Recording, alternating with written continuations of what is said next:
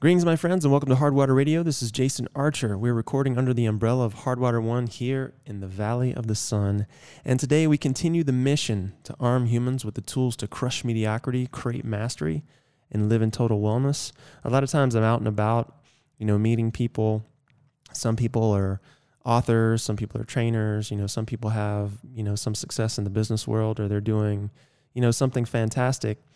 And so I'll strike up a conversation with them, and they'll start telling me a little bit about what it is that they're doing and what they want to create and the reason they want to create it and why it matters and, you know, the lessons that they've learned along the way of creating this massive business, or, you know, the lessons that they've learned in creating this beautiful marriage and this amazing family, you know, or some financial uh, secret that they were able to crack into and, you know, really multiply their assets or their wealth, or, you know, really create something of value and bringing it to the world, like a podcast or, you know, some piece of content, written word, a movie or something like that.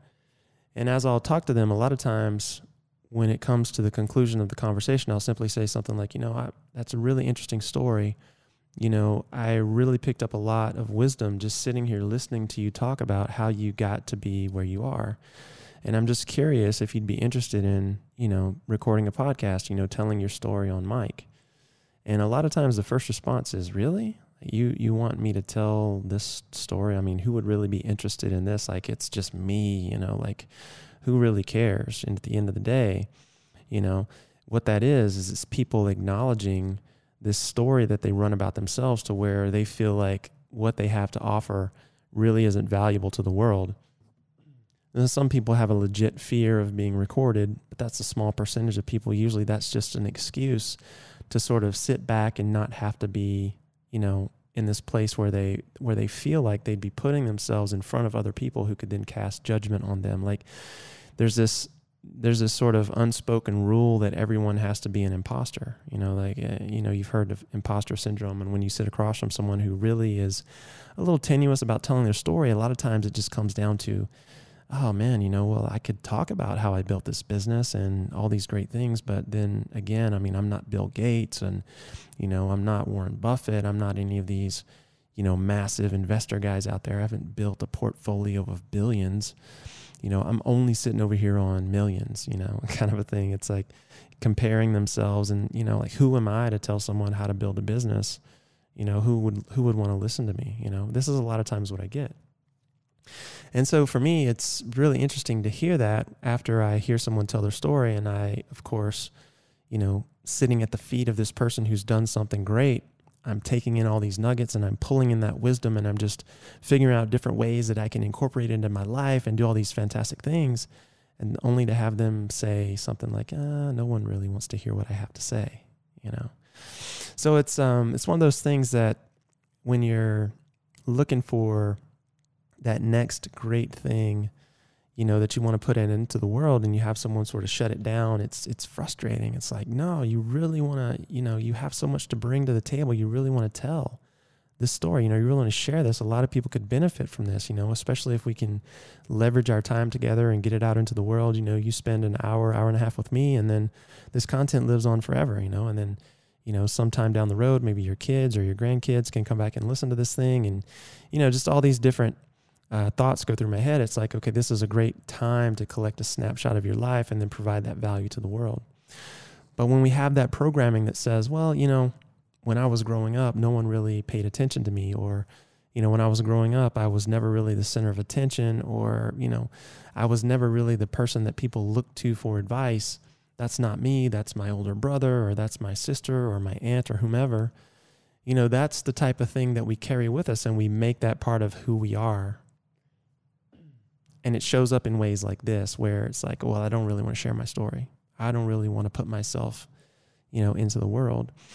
And it's a form of disconnection, really, not really a heinous sort of a thing. It's not like someone intentionally wants to be disconnected. It's just, it's a form of disconnection. It's a form of ego. It's a form of allowing, you know, yourself to be sort of, you know, separated from the rest of the world.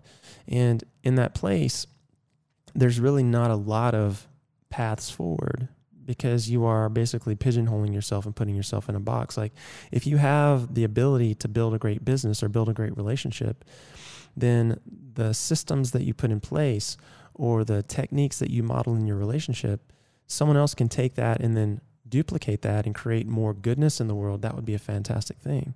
But if you don't allow for that to happen because you want to shrink from it, right? Because of the way that you feel, because you might seem like you're not the type of person who should be sharing that, or you're not the type of person who, you know, is is worthy of putting their story into the world, then, you know, really it's just creating separation. It's creating a gap between the person that could be impacted and yourself.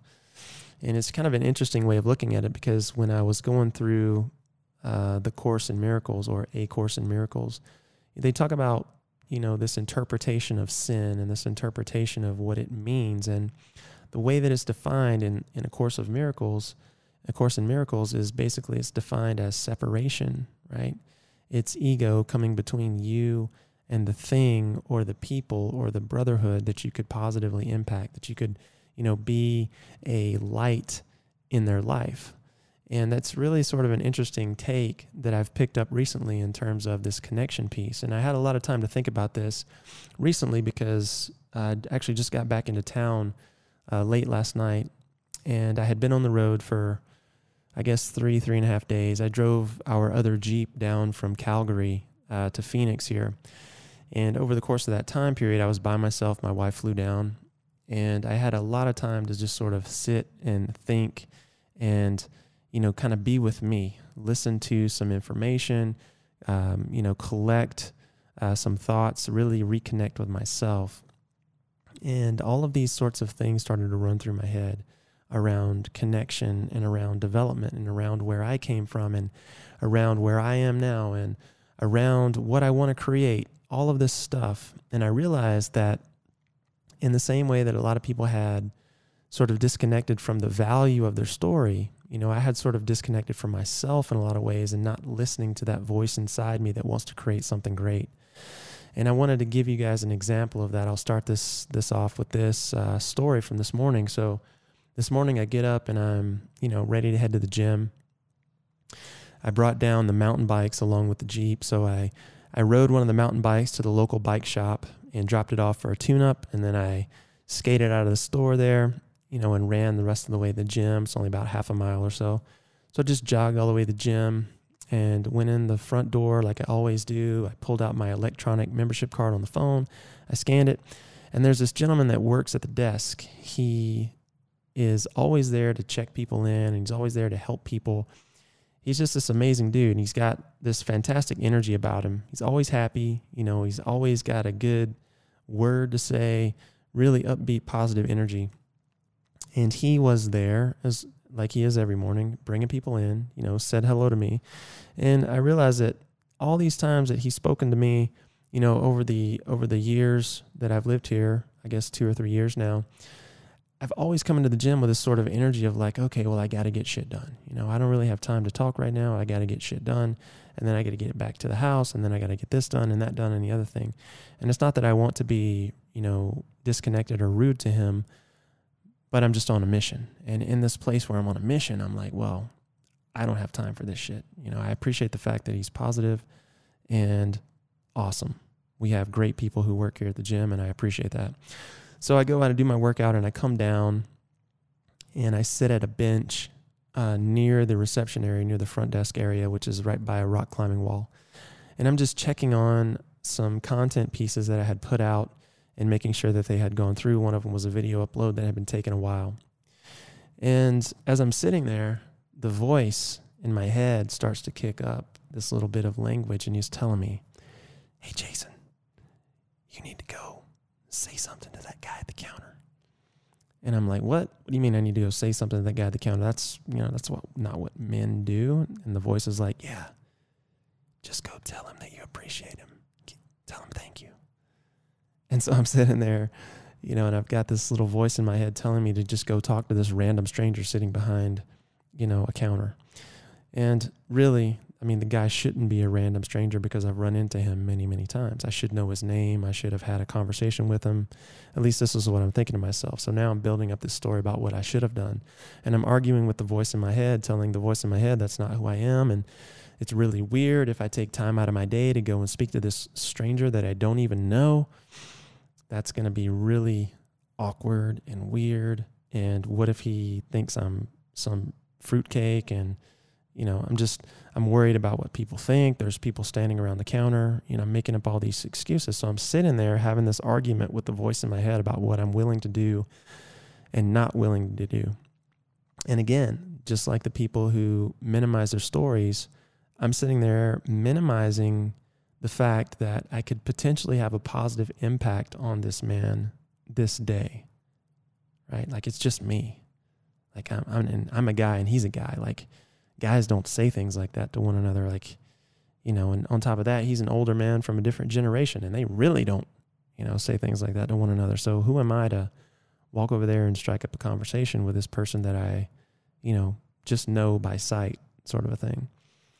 And so I keep having this argument. Finally, I get up, I'm going to walk over there, and then there's a big crowd of people around him. I'm like, all right, well, I can't interrupt. So then I go and I wait.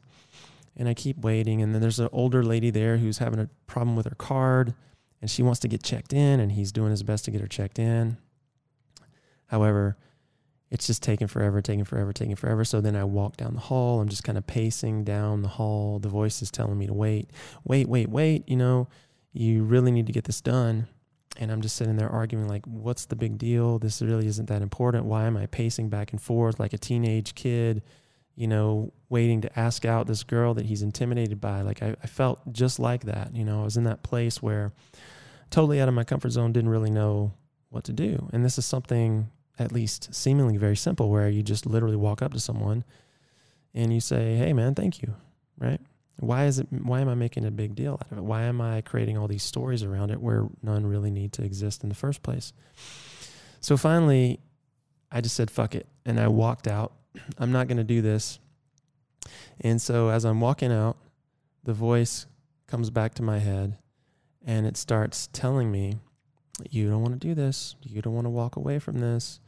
You want to go and tell this person that you appreciate them and that you're happy that they are an employee and that they serve you and, you know, you're grateful for them. You don't want to do this. And so as the further I got from the front door, the stronger the pull to go back to the front door became. It was the strangest thing. And all it was was the real me, like the part of me that is actually feeling and empathetic, wanting to connect with another human being. And here I am drawing all of these different distinctions and, you know, barriers between me and this person to prevent this thing from happening, which, you know, on its face could only seemingly be a good thing. So finally, I just decided, all right, I give up, I surrender. I'm going to go and I'm going to do exactly what you asked me to do, and I'm going to be at peace with that. And as soon as I did that, as soon as I surrendered to what needed to happen, calm came over me. You know, all the stories went away, and I walked back into the gym. Again, the guy thought that I was checking back into the gym for some strange reason. I don't know why you would do that. But he thought I was checking back into the gym, so there was a line, and he he knew me, so he was directing me around. And I just walked up around the line, and I pulled him to the side, and I said, you know, man, I just want to say I appreciate you. And, you know, you always have such positive energy, and I thank you for that. So thank you for that. And I shook his hand, and I said, my name is Jason. And he said, Jason, man, you really just, you made my day. I can't tell you how happy it makes me to hear that, you know, and we shook hands and he had this big grin on his face, and then uh, that was it, you know, and then I walked out, you know, like I had walked out before. The only difference was the energy and the level of excitement that I was carrying with me. I had this sort of amazing experience whereby I realized that, A, when you give something away, you multiply it. Right? So there's a whole rabbit hole we could go down there. And B, it pays to listen to the voice, right? So the first part of that is when you give something away, it multiplies. What I did in that moment was I gave someone acknowledgement. I gave someone joy. I gave someone, you know, grat- my gratitude, my my cheer at them being a part, a, even a small part of my life. And they took that in, right? Lawrence, the gentleman's name, he took that in, and he was able to express and feel what it felt like to have that showered on him. And then when he was grateful, and when he smiled back at me, and when he shook my hand and, you know, told me that I had made his day, he gave it right back to me ten times over. ten times over. So I walk out of there, and I'm I'm like starting to get choked up. I was like, I was getting all emotional, and I was getting all, you know, just all kinds of um, feelings were coming up for me. And I was wondering, you know, why is this coming up for me? Why, you know, what's the big deal? You know, I listened to the voice. The voice told me to go do this thing.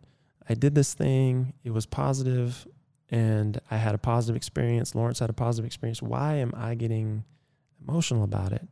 You know, and then I thought about it, and I recorded a video just after I'd done this, and I posted it on Facebook this morning. If you want to go check that out uh, on Facebook, you can see me in the video getting all choked up about it, because I was still processing what took place. But I wasn't getting emotional or, or choked up because I was, you know, fearful or frustrated or, you know, out of some sense of, you know, I, I don't know how you would describe it, like anger or or doubt. Maybe doubt is the thing. You know, these are all forms of just negative emotion. So I guess it doesn't really matter what word you put with it. I was, it wasn't, I wasn't emotional because I was experiencing this negative emotion. I was emotional because I had, in that moment, realized that I had become a new man. Like I had became new because I listened to the voice without question.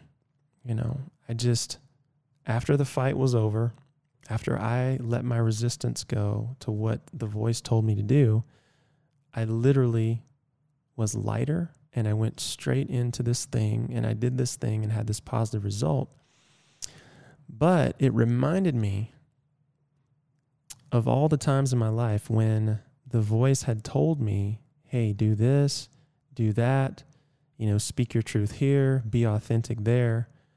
And I refused to do it. I was in not in integrity with my word and my thought. I was coming from a place of, I want people to like me, or I, I want to stay small and in ego because there's people there that might judge me.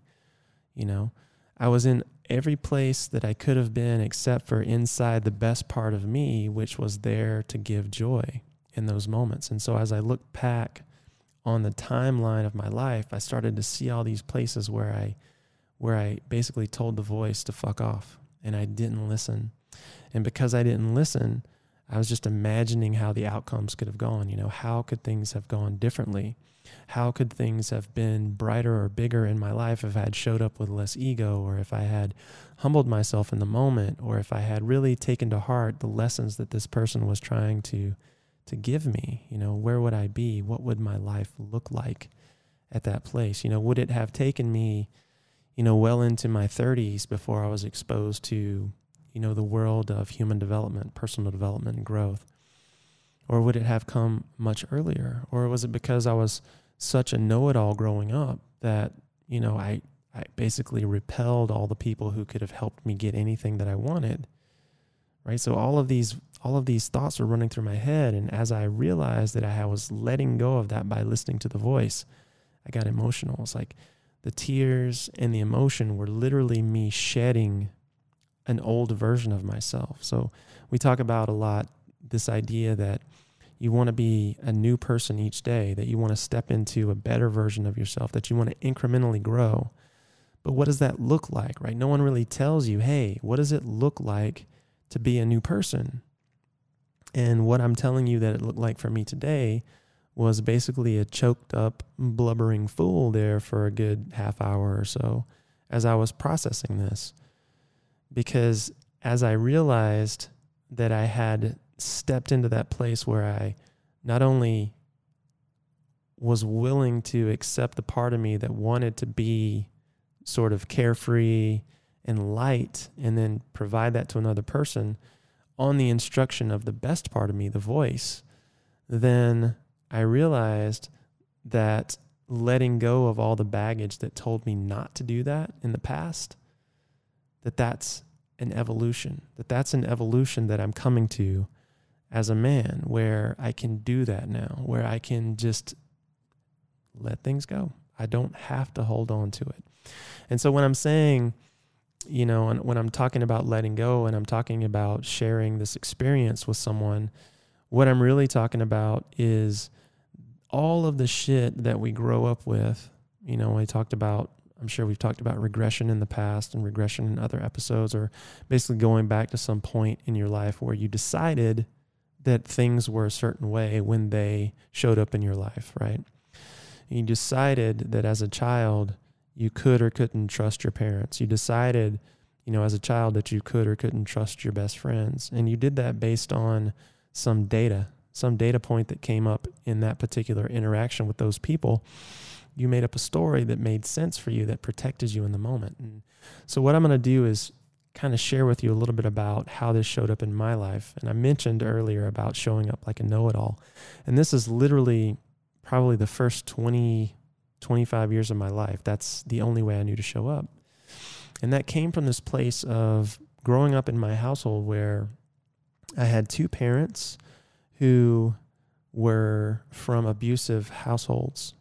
And that abuse took place in, in different ways. In my mom's side of the family, the abuse looked like screaming and yelling and violent outbursts where, you know, my mom told a story of her brother being, you know, tied to a chair and beaten, stuff like this, you know. Um, I saw my grandfather, like, come in and, like, beat the shit out of my uncle one day, you know, like the my mom's youngest brother when I was a little kid, you know, just coming up. And I, so I know that there was some reality to this. And, you know, what she took from that situation was that she had to fight for her survival. That's what she learned in that place, you know. That's the baggage that she carries. That's the stuff that she's taking from one situation to the next situation. My dad, on the other hand, came from a, an abusive household as well. Probably not as bad as my mom's, but he definitely had his share of, you know, ass whoopings coming up. And the problem in his scenario was he had polio when he was three months old. So as a child with polio, I mean, so young at the time, he was born in forty-nine, I think it was, you know, so he was born in forty-nine. Um, you know, the, the vaccine, you know, came into being shortly after that. And so, you know, he was so young, he never even knew what it was to run because it attacked his leg. Um, and so his, his leg on one side of his body is basically just there. Like the, he has no control over it because polio attacks the nerves and he wasn't able to move it or exercise it like, you know, you know, like a a real boy, you know, from Pinocchio, you know, like a regular kid, right? So in his scenario, getting away from it wasn't as simple as fighting back, like you fight back or, or you know, screaming and yelling, because in his scenario, if it got violent enough, he couldn't get away. There's no running away. There was no hiding. You know, there was no escaping the torment and the terror that was coming his way. So his skill set became that of placating people, that of sort of, you know, really taking a negative situation and then creating this rapport whereby he could calm the savage beast, you know. So imagine these two people come together, right? My mom, like, comes from this place where she has to fight for her life. My dad comes from this place where he has to placate, you know, or he has to play peacemaker. And so that's not going to work, right? Like, you've got one giving and one always receiving. And that's going to be a, a pretty, you know, a pretty conflict-rich environment, because when you're a person who wants to fight, you need someone who's going to fight you. You need that, right? When you're a person who is placating and all you can do is try to calm someone down, you're not giving the fighter what the fighter needs in the moment. And so it just makes it worse, you know, because neither person is really coming from essence. They're just coming from the baggage that they brought with them from previous experiences, right? They brought this baggage from their families into their current reality. And that's the nature of how it goes. And I was reminded of this when we were in Canada this past week, seeing my my wife interact with her family and the way that her parents interact, you know, like old school Italian, you know, they speak Albanian from Southern Italy. And, you know, when they go at one another, they just let it fly. You know, nothing is held back. And so it gave me an insight into some of the interactions that I have with my wife, because obviously she picked up some of that, just like I picked up some of my parents, and we brought that with us, right? But the interesting thing about all this is that none of that stuff has to be your reality once you realize that you had no choice in taking it on. You know, you had no choice when you were a kid. So for me, when I was a kid coming up in this really uncertain environment, like I never knew when I walked in the front door if my mom was going to be, you know, sort of a raging buzzsaw, or if she was going to be calm or what. My dad generally wasn't going to be there because he was at the office. So when I came in from school, it was always like a cross your fingers and I, I hope I don't get yelled at today. I hope I don't get attacked today when I walk through the door. And it created this situation where you just never knew. You just never knew. So you didn't want to have friends come over because you just didn't know, right? You didn't want to deal with the embarrassment of having your mother like berate you in front of other people.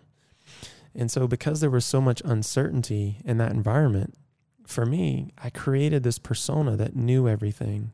I created this persona that had to be certain of everything because I was making up for this lack of certainty in my childhood. You know, I never knew, so therefore, in some other area of my life, I had to know. I had to know. I had to be the one that knew it. And I had to be that because it was my only way of staying sane, right? It's there's no way of sort of reconciling the fact that your parents are supposed to love you and build you up, but at the same time, that's not always the case. So what I'm, what is the story I'm going to make up about this really wild situation that I'm living? Well, I don't know. Maybe I just need to be the type of person who knows everything, right? I can create some certainty around that at least. When everything else doesn't add up, I can pretend I know everything else outside the house, right? And of course, I carried that over into my relationships. I carried that over into my schooling. I carried that well into my twenties. And it would be my thirties before I was ever exposed to this idea of creating awareness around how you're showing up, right? And so I wanted to take a, a few minutes during the course of this podcast and just share some things, some ways of being that I really had to create in my life to create what I what I have and what I've built over the course of the last, you know, fifteen, twenty years or so. So the first bit you could probably already guess, which is coming from this place of being light. So being light is this idea of really just letting go of all of the things that weight you down, right? So the stories that you're not worthy, the stories that you can't do or be or become the thing that you want to be or become, letting go of that and just being in flow, like being in that state where things are happening, you know, just effortlessly. And that's, you know, after today's example of dealing with Lawrence at the gym, you know, of, of giving into the voice, right? I was taking all of these stories about what I thought men should be and how they should interact and, you know, what they should say to one another. And I was arguing with the voice in my head that's telling me to go create joy for someone. I mean, for fuck's sake, like I'm asking you to create joy for someone. How hard is that? Why can't you just do that, Jason? Listen to me, Jason. And here I am just creating all of these stories. And, I'm, and, you know, I was on the phone with my dad for a good hour and a half uh, over the course of the drive. And, you know, he brought up a lot of that for me. He was talking about how men how men interact and, you know, how a man should be. And, you know, we got into some political conversations and all the rest of that sort of stuff. So those those stories were reactivated, and I brought those into my, my reality this morning, right? But the reality is that my reality is a choice that I create. I didn't have to go into those stories. I didn't have to. They're there. They're always going to be there. They're never going anywhere. I'm aware of them.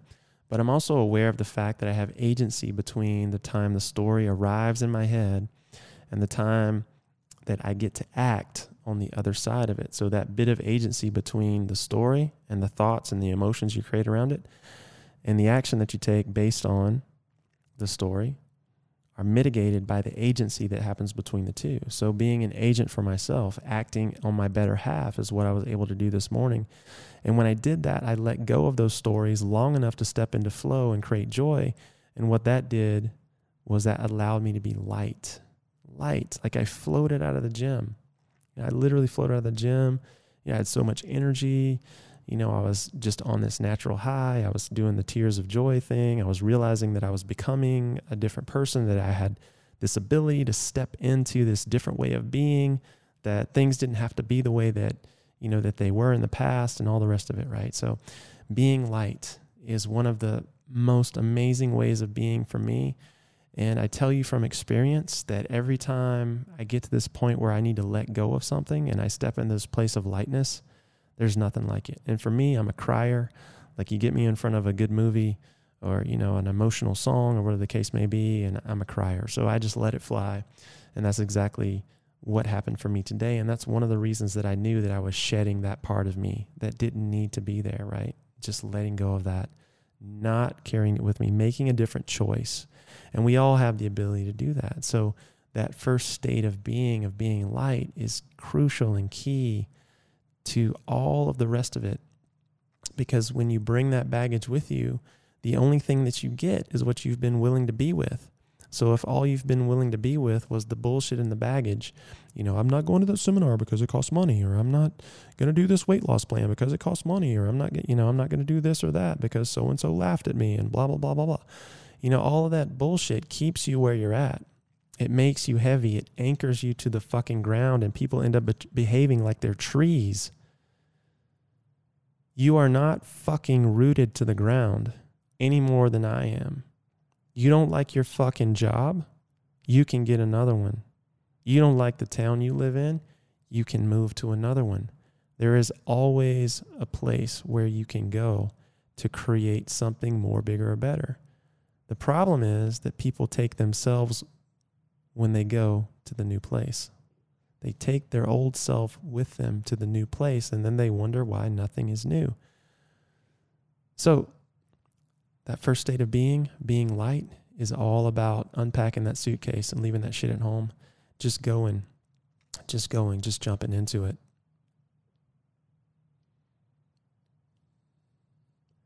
The next state of being that I feel is super important and one that's often overlooked, and or at least I'll say often misunderstood, is this concept or this idea of being real. You know, we use a lot of words in, in the modern world, and we've basically taken the meaning from the words, you know, like get real, be real.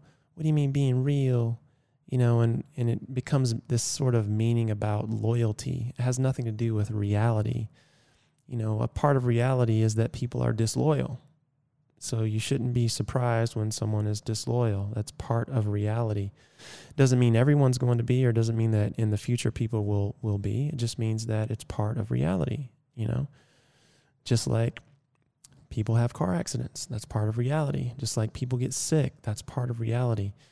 And this idea of being real is is is is sort of fresh in my mind, because coming off the road, you know, staying in hotel rooms each night, I generally don't turn the T V on because we don't have cable in the house. I don't allow in the house. I haven't had it in the house since oh nine, I believe it was. So, you know, over ten years.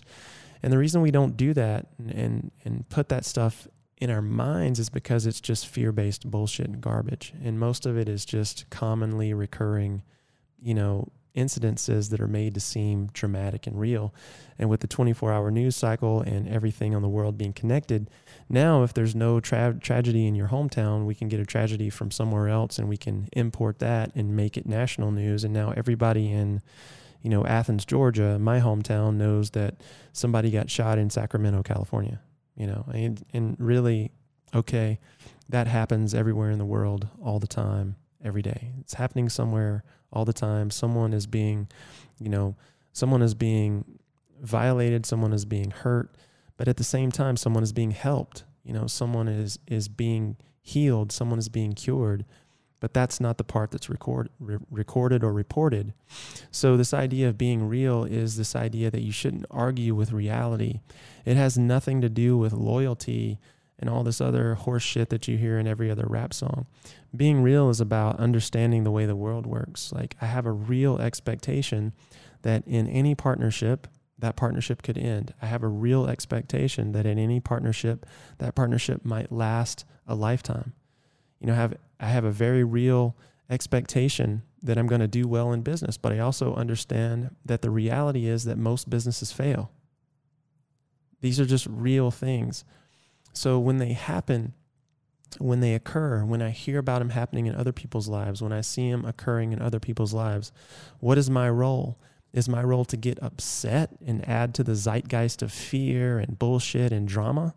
Or is my role to calm, to be a positive influence on what's actually happening, to let people know that that's part of the game, right? When you choose into the game of business or you choose into the game of relationship, when you choose into those games, you choose into all of the consequences, right? So you don't get to pick just the happy stuff. You don't get to pick just the days where you made great sales or the days where you had lots of great sex. You get to pick all the days where you walked in the house and your girlfriend was taking a dump and she left the door open and nobody made a sale at the office and the grocery store didn't have your favorite water and all the bullshit, right? Like, all of it, you get to choose into all of it. And that's what makes this colorful fabric of reality, reality. But you don't get to pretend like your life doesn't include reality. You don't get to pretend, oh, you know, well, I can't ever get on a plane because a plane crashed two years ago in Australia or wherever, right? That happens. It just happens. You know, you, you're not going to not get in a car because someone was in a car accident thirty minutes ago, five miles from your house. Well, that happens. That's part of reality. But you have to also realize the flip side of that, right? And the vast majority of people who got in cars today weren't in an accident. You know, planes are safer than cars, statistically speaking, et cetera, et cetera, so on and so forth, right? Like, you get the whole gamut of the world. There's no picking and choosing. So feigning outrage, like what we've got going on right now with the oppression Olympics all over social media and Facebook, like, my life is worse than your life, and, you know, I'm more put upon than you, and somebody called me a name, and this and that and the other thing. Okay, that's part of reality, and it's not going to change no how, no matter, you know, how many times you bitch about it on Facebook. So at the end of the day, what do you want to do? Do you want to accept the fact that someone called you a silly name or a mean name or a rude name? And just say, okay, well, that's your shit, deal with it and go on about your day? Or do you want to let them get under your skin and be out of sorts for the rest of the day and part of tomorrow? And next week, when someone asks you how things are going, you bring it up because you're still not over it. And which do you choose? I mean, unless your plan is to be upset for the rest of your life, the the, the best thing to do would be to get back to a state of normal as quickly as human possible, quickly as humanly possible. Right? There's no point in the outrage and the upset unless it gets you to a positive place, right? So the person that wrongs you is, you know, probably at home watching Netflix, chilling with their significant other, and you're over here worried about the fact that they said some shitty thing to you and they don't even know that they did it because in the moment you pretended it didn't bother you, right? You didn't have the balls to say anything to them in the place, right? In that space and time. So being real is recognizing the way the world works. It doesn't mean that you have to accept all parts of it. It just means that you have to realize that things are what they are. They are what they are. And you can spend your lifetime trying to change them, or you can spend your lifetime trying to change you, and by default, changing everything around you. Only one of those two things is going to be productive, and only one of those two things makes you not a victim. And I think you probably know which one that is. Choose to accept reality for what it is. Choose to be responsible for how you show up in the world. Don't let people take you off your game. That's not what it's about. That's not why you're here. And again, you don't want to be upset by something that doesn't impact you anyway. Nine times out of ten, people are coming from their bullshit and their ego. They're not even thinking about you. So why are you thinking about them? Right?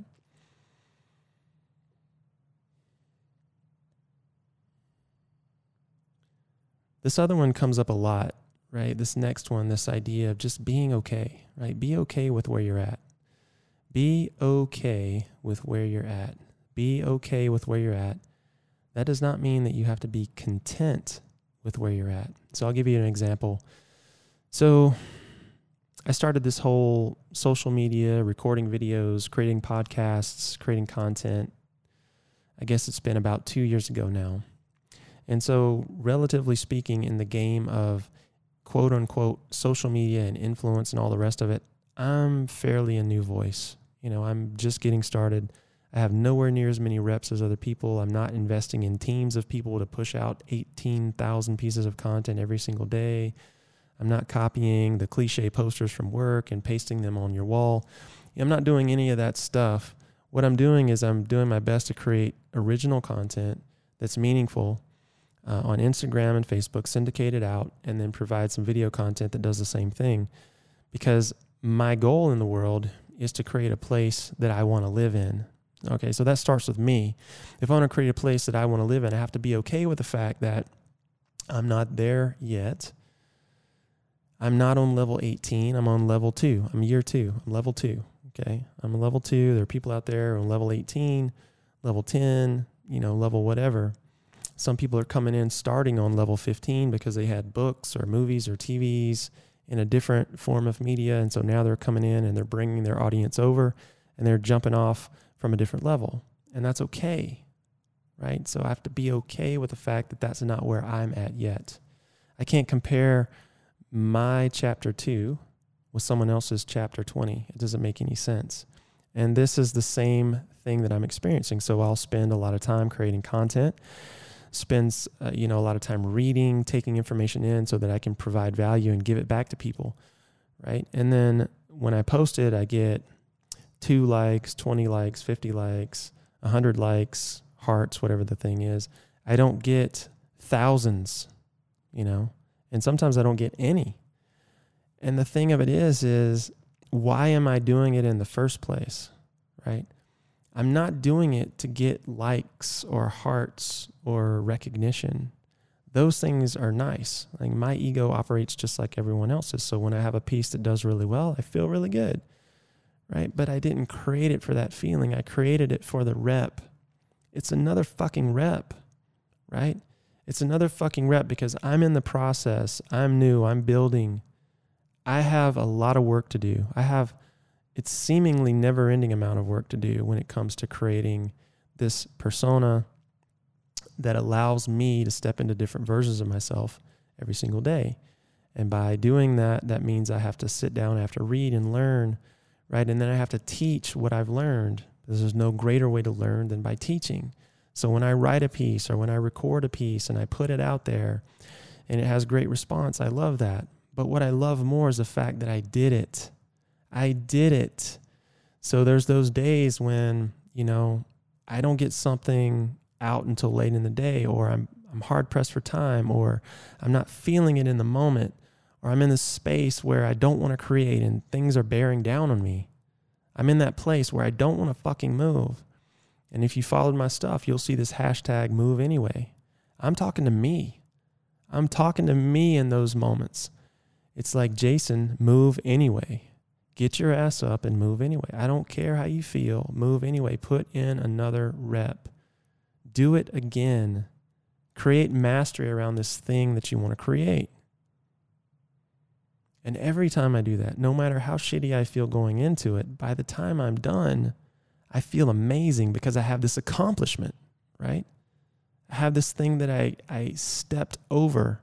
Again, I shed that part of me, that lower self, long enough for me to create something. And then when I walked away from the thing I created, I have this rush of positive energy because I know I provided some value to the world. I put something out there that's worth someone's time. And it doesn't matter how many likes it gets. It doesn't matter if anyone sees it. I saw it. I created it. And I got in another rep, which means I got better, which means I have something that I can learn or learn from. And from that place, I am okay with being on level two. I'm okay on, with being on level two. next year on level three, I'll have higher expectations. But I'm okay with where I am right now. Not content, I'm okay, right? I can manage my emotions from this place. I can manage that part of me that doesn't want to move. I can manage that part of me that says, you have nothing to offer. I can manage that part of me that says, nobody gives a shit. But I give a shit. I give a shit that I move. And that's why I move. Again, okay, but not content. Be okay with where you're at. Understand what chapter you're in. And don't fall prey to that whole comparison sickness bullshit on Instagram and Facebook and TikTok and all the rest of it. Because you have to remember, much of that is just a carefully curated collection of images that people present that don't represent their lives at all. Very little, very little of it has an element of the way they really feel or the way they really respond or show up in the world. And you know this when you meet them, just like me, right? They're happy, smiley on social media. In everyday life, they walk around wearing a frown. You know, everybody loves the family on Instagram, and you, you see them, and they're arguing in the parking lot, right? Like, it's just the way it is. Like, no one is what you think they are. They're just not. They're people, just like you and me. So don't fall prey to that. Be okay with where you are and what you're building. Be okay with the business that you're building, the relationship that you're building, again, but not content. There's always another level, always another level. And you can attain that if you put in enough reps and create enough practice around the thing you want to create. The problem that people run into is not being okay in terms of falling prey to that whole comparison sickness thing. And the next thing you know, paralysis kicks in and it's game over. Well, I'll never catch up to so-and-so. They've got one point seven million followers and, you know, a nationally syndicated podcast and, you know, this and that and the other thing. Well, you definitely won't catch them if you don't create some shit. That's what it comes down to. Definitely create what is inside of you. Bring it forth. Be okay with where you're at, though. Be okay with where you're at.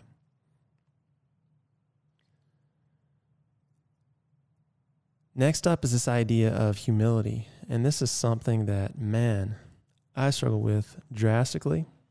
Because, again, remember, I told you at the top of the podcast what a know-it-all I was, right? Like, can you imagine a know-it-all being humble? I mean, those things are basically mutually exclusive. You cannot know everything and still carry any form of humility with you in anything that you're doing. This is kind of funny. I'll tell you a story from when I was uh, in college. In college, I was working under the table at a tent shop. Um, tent as in window, auto glass tent. Like, we were putting window film on cars, you know, um, cars and trucks and all the rest of it, right? Occasionally we do a commercial job or we do a residential home where they needed, you know, film put on windows in those applications. But the vast majority of what we did was in a shop. The guy I worked for was good. Like, he was really good. It was just a family business. He and his wife, you know, they lived, you know, um, just outside of Athens, and, you know, they had their own little business in this, this little uh, concrete building. They lived a short distance away.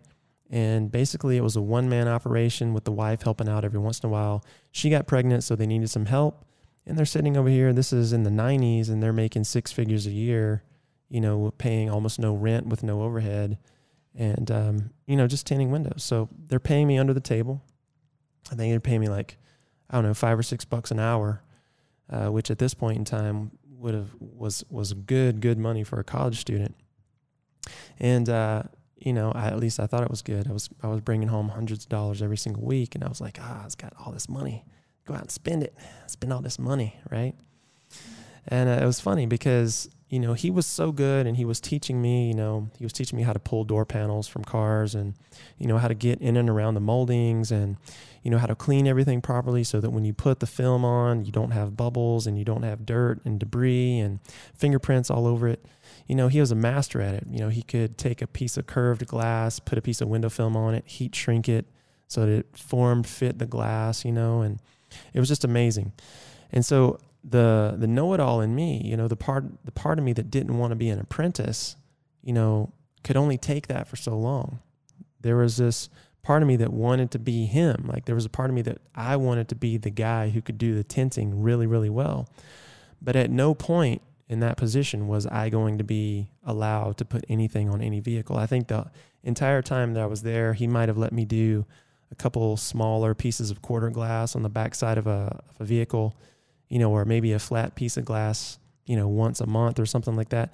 It was, he, he didn't want anyone but himself doing it. And I get it because it's an art form, right? I get it now. And the point at the, back then, I just thought he didn't trust me, and, you know, he didn't, he didn't think I could do it. And, you know, I was making up all these stories like, like we do. So anyway, so I worked for him until, um, something happened. I forget, but it was, I was driving across town. I think I had to, I think my schedule shifted or something. And, and so I, I left and I started looking for another job, and I applied for a job tinting windows on the other side of town at this other shop that was looking for help. And I was like, oh, well, I'll go in there and help, you know, cause I've, I've seen, I've seen Chris, the guy who owned the other place. I've seen him do it a hundred times. I can just do it. Right. So the first day I come in there, they're bringing like a, I think it was like a four runner or something. It had a lot of glass and there was a lot of curved glass on it. It was not a, a simple job at all.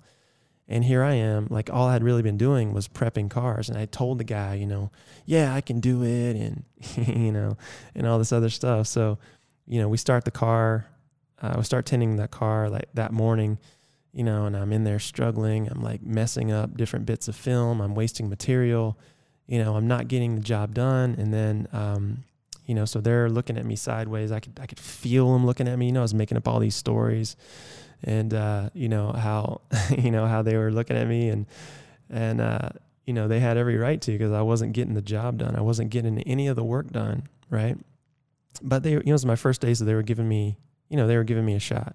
Right. And then, Uh, a couple times I heard some sideways remarks, and then a couple times is like, okay, well, these remarks are getting worse.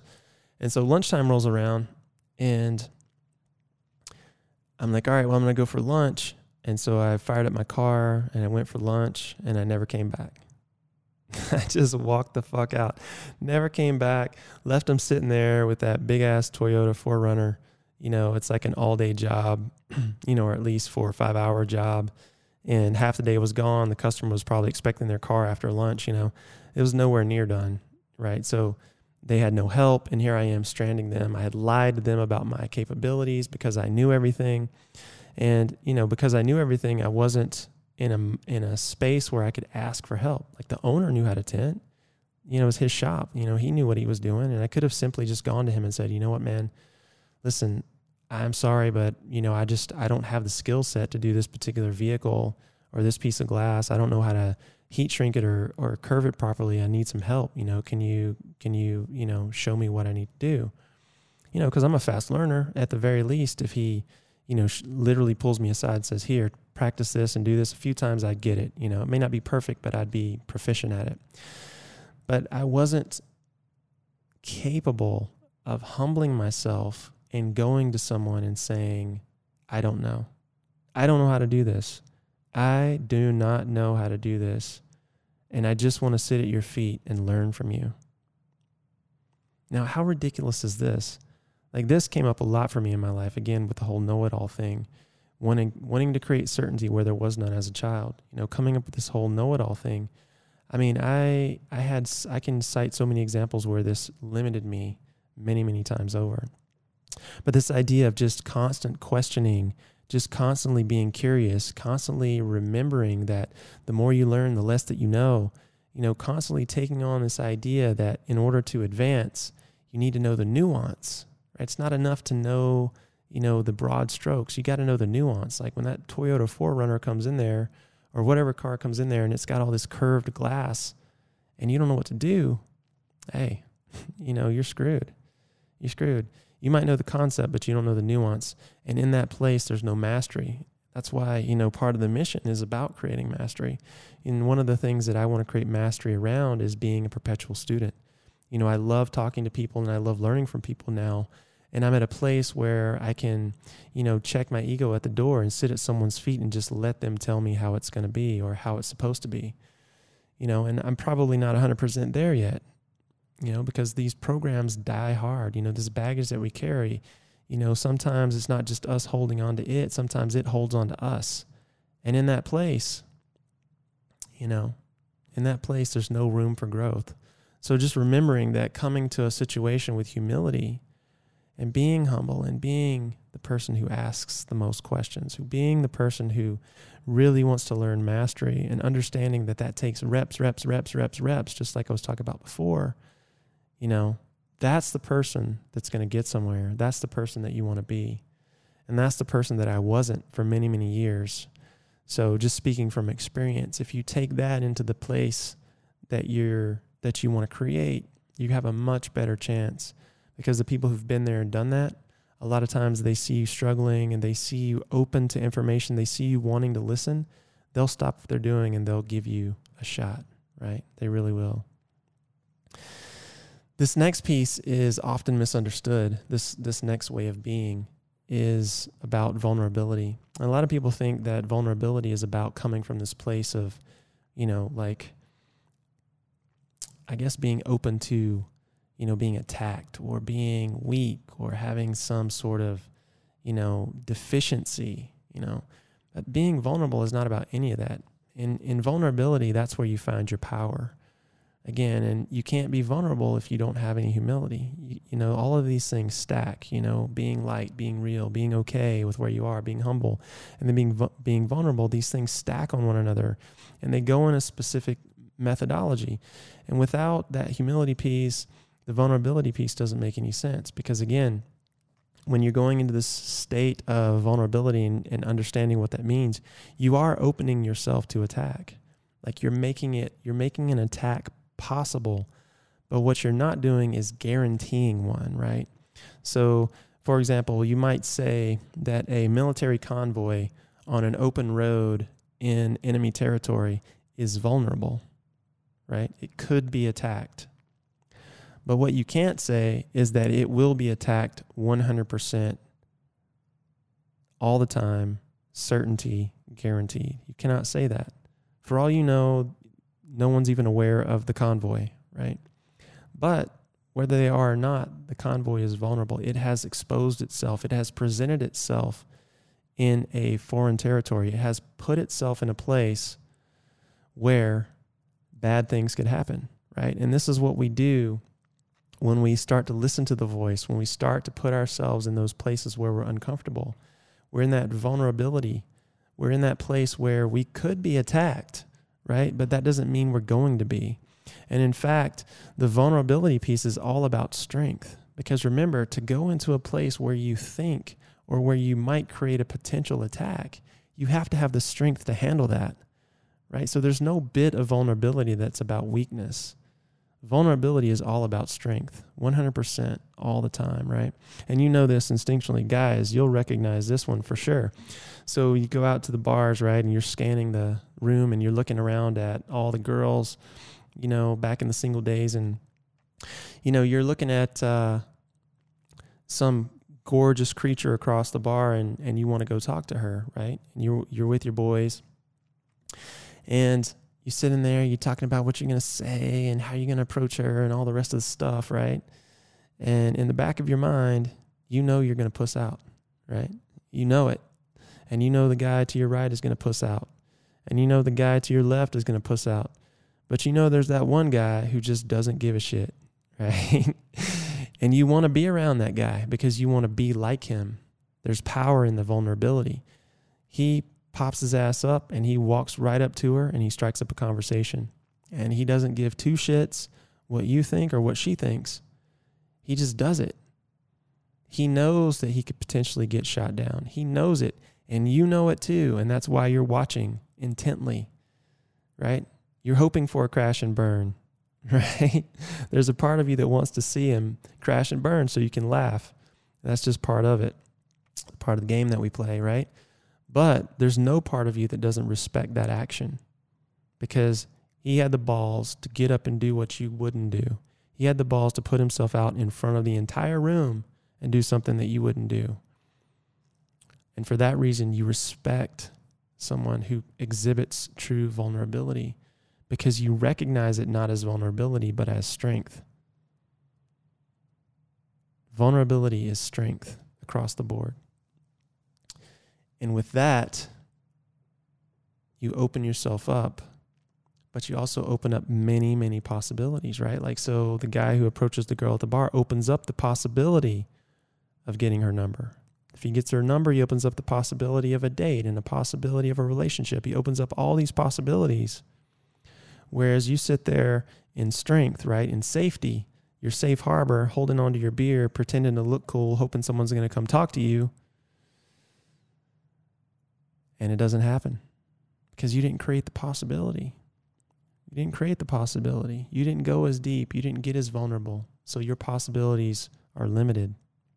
You're the person that has to wait for someone to approach you, right? And as we've already determined, the people who are strong enough to experience the vulnerability of walking up to someone is a smaller percentage of the population. So immediately, your chances are slim and none.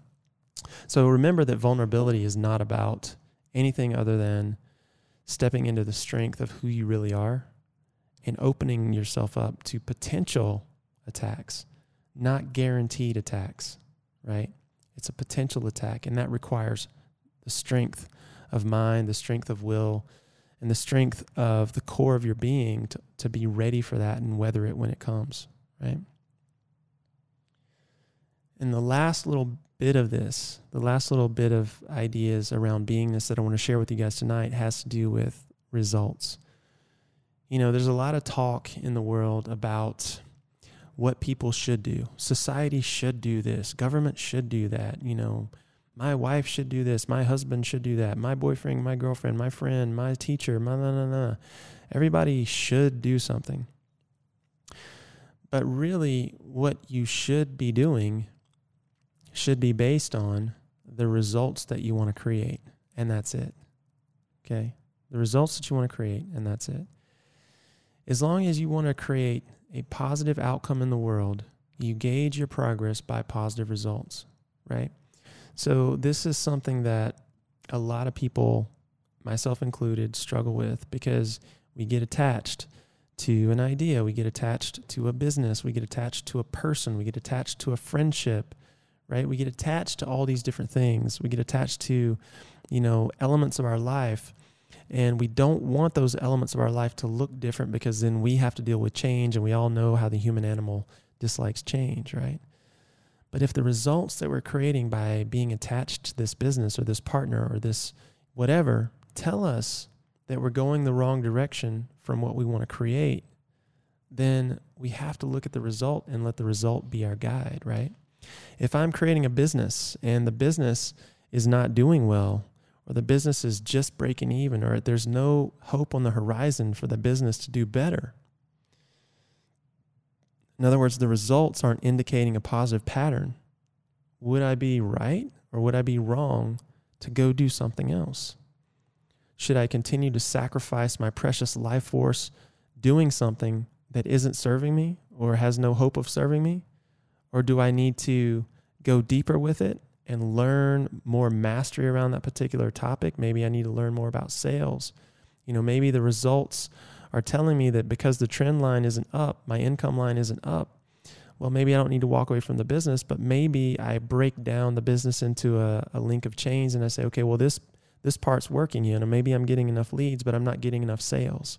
So I need to focus on how to nurture leads into sales. I need to learn that aspect of business, right? Again, the result is being my guide. And if I learn how to make sales and the trend line changes, then maybe I stay with that, right? But again, I'm looking at my results. My results are being my guide. And this holds true same same way across the board in relationships or, you know, whatever you want to create, right? Like if you're building a home or, you know, building a relationship with your son or your daughter or your friends, and you see that the progress or the results that you create as a family or or as a peer group, you know, or in terms of your project completion, if you see those are negative, then your results are telling you something has to change. It doesn't matter how vulnerable you are. It doesn't matter how many skills you bring to that. If the result you're creating is negative, then you need to go back to the drawing board and really take a hard look at how it's possible to create a more positive result. Simple as that, right? But what we tend to do, the contrast or the flip side of that is we tend to get emotionally tied to that person, emotionally tied to that business. You know, we've got all these sunk costs. Like, I've invested so much time into this relationship and we've been together for seven years and na, na, na, na, na, right? And you have all these sunk costs, all this sunk time in this investment, you know? And then it becomes, rather than a logical results-based sort of a thing, it becomes an emotional, I'm not really making the rational decision kind of a thing. And from that place, you're guaranteeing that you're going to be unhappy because you're guaranteeing that the result that you want to create will never be created, right? Maybe that person that you thought was going to be the best partner in the world for your marriage or for your business turns out to not really be on the same uh, wavelength as you, and it, it's time to move on, right? But because you've got so much time invested in this person and you've You've, you know, you've treated, you, you, you've, you've treated yourself and this person to all these conversations and these dinners, and you've had minor successes along the way, and you're addicted to that weekly conference call because you get to check in and feel important around this thing that you're creating.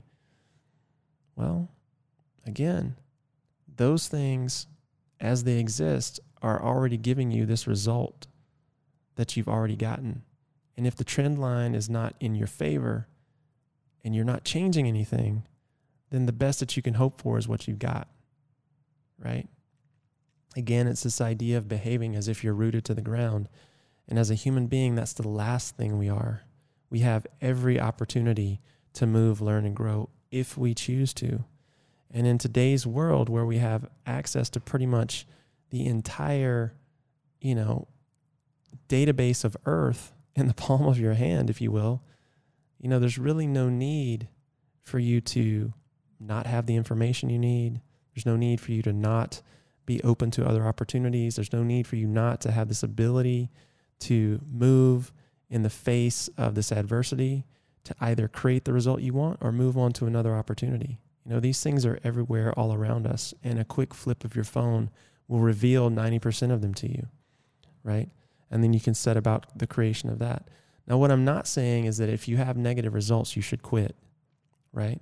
Just like before, when you have something that you need to get good at, when you need to create mastery around something, it's gonna, you have to realize that it's gonna create time. I'm not saying you start a relationship and it's, you know, well, this person didn't wash the dishes the way I wanted them to wash the dishes, so, you know, that's the end of it. And if you really like this person, you're gonna find a way to make the dishes a non-issue, right? And you just will. Right? It's such a minor part of, of your interaction, right? Same thing in business. Like if you're just starting in business, you're going to put some time in it. You're going to put some some some work into it. You're going to put in some effort in terms of creating that result. You're going to try some different things. You're not just going to quit because after month one, you didn't have the sales that you wanted. That doesn't make any sense. But you might put a time limit on it and say, you know what, at the end of three years or at the end of five years, if we're not at X, then I've done my best and I'm going on to the next thing, because again, your your life is limited, right? We have a finite amount of time here, and you never know when that is going to be up, right? When I was coming up, you know, one of the most common things was, you know, people just sort of fell into their life. They just fell into it, you know. Um, you were expected to go to college. That was a given. You know, in my household, it was just assumed that you would go to school, you know, so, you know, even though I didn't really want to go to college, I went to college because my parents wanted me to go to college. You know, I sort of muddled my way through, got my degree in mathematics and education, and, um, you know, didn't go to my graduation, um, graduated remotely, had them send my diploma, you know, and my mom got to frame my diploma for me, right? So she got her diploma, right? Or I got my diploma for her. And then she framed it for me, and now she could say, she could have the status of saying that she had a kid that went to college, right?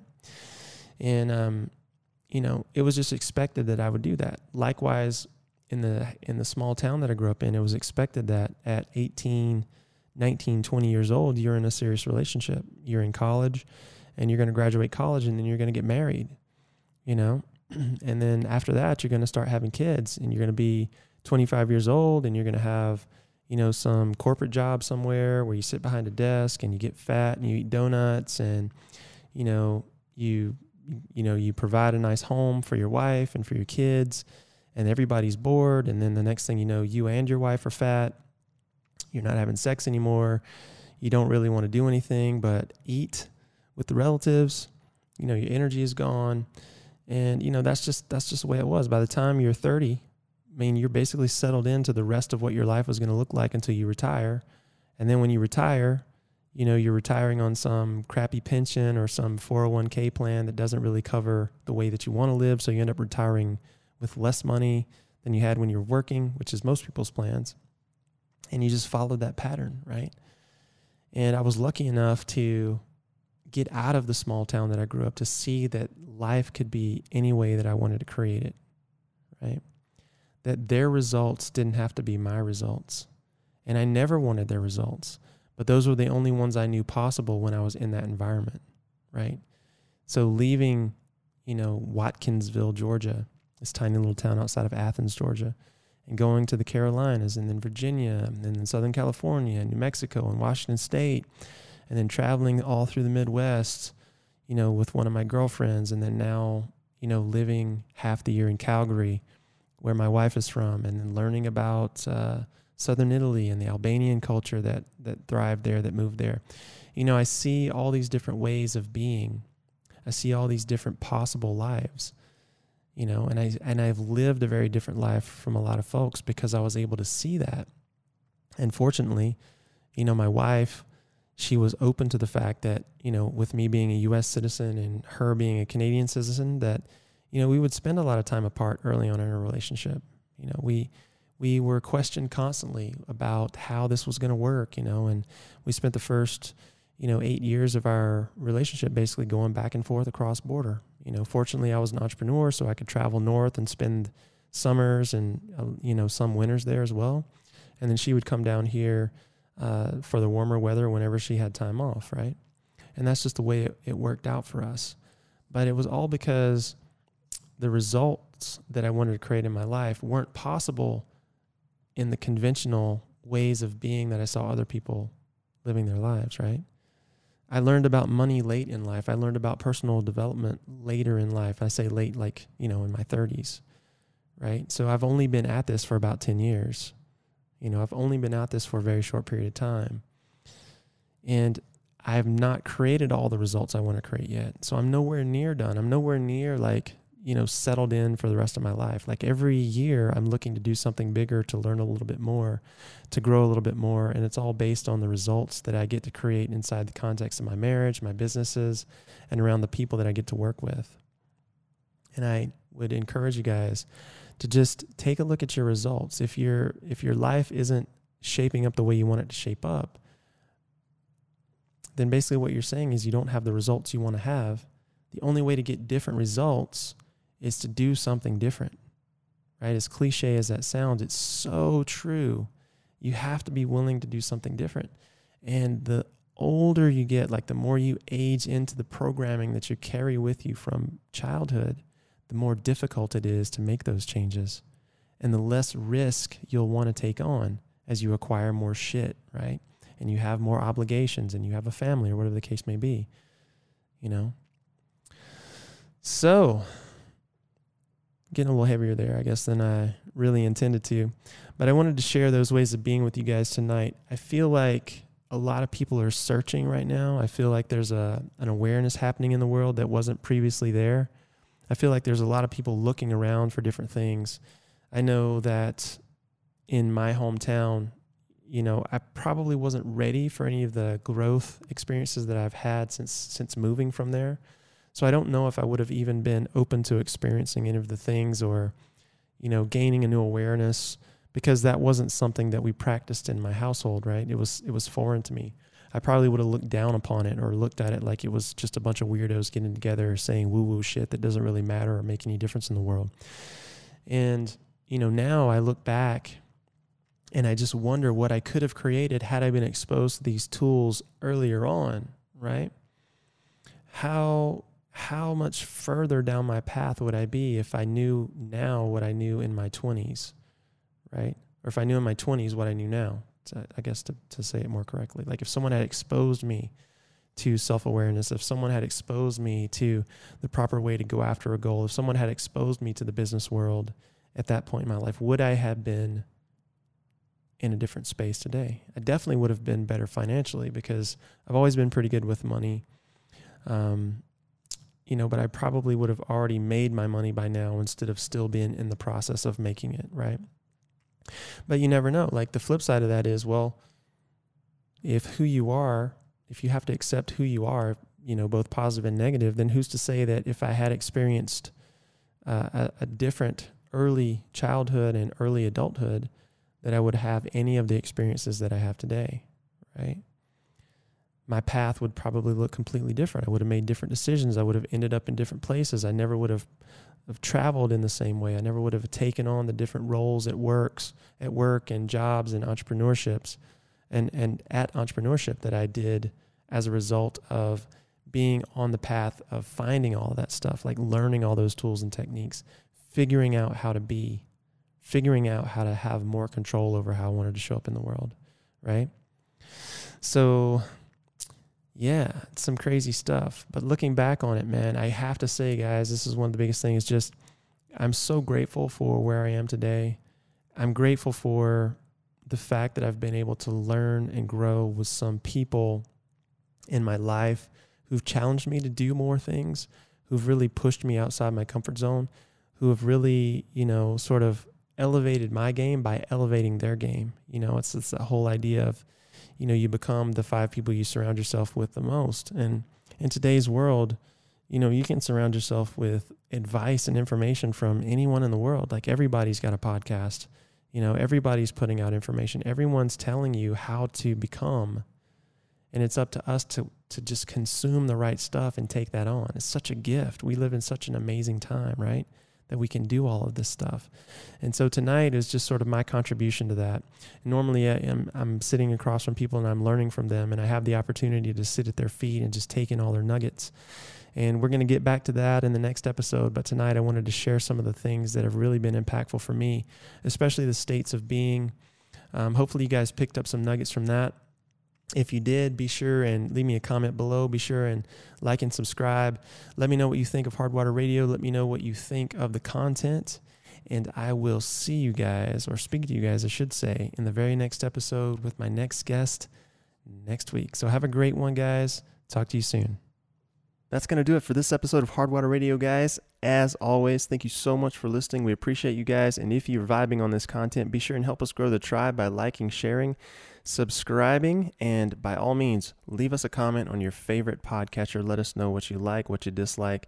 And if you are someone out there who would like to tell your story, we are a collector of stories here. Shoot me a message, jason at hardwater dot com, or pick me up on social media, uh, Facebook, Instagram, whatever works for you. And I'd love to have that conversation with you guys. Until then, this is Jason Archer signing off, reminding you to remember your future.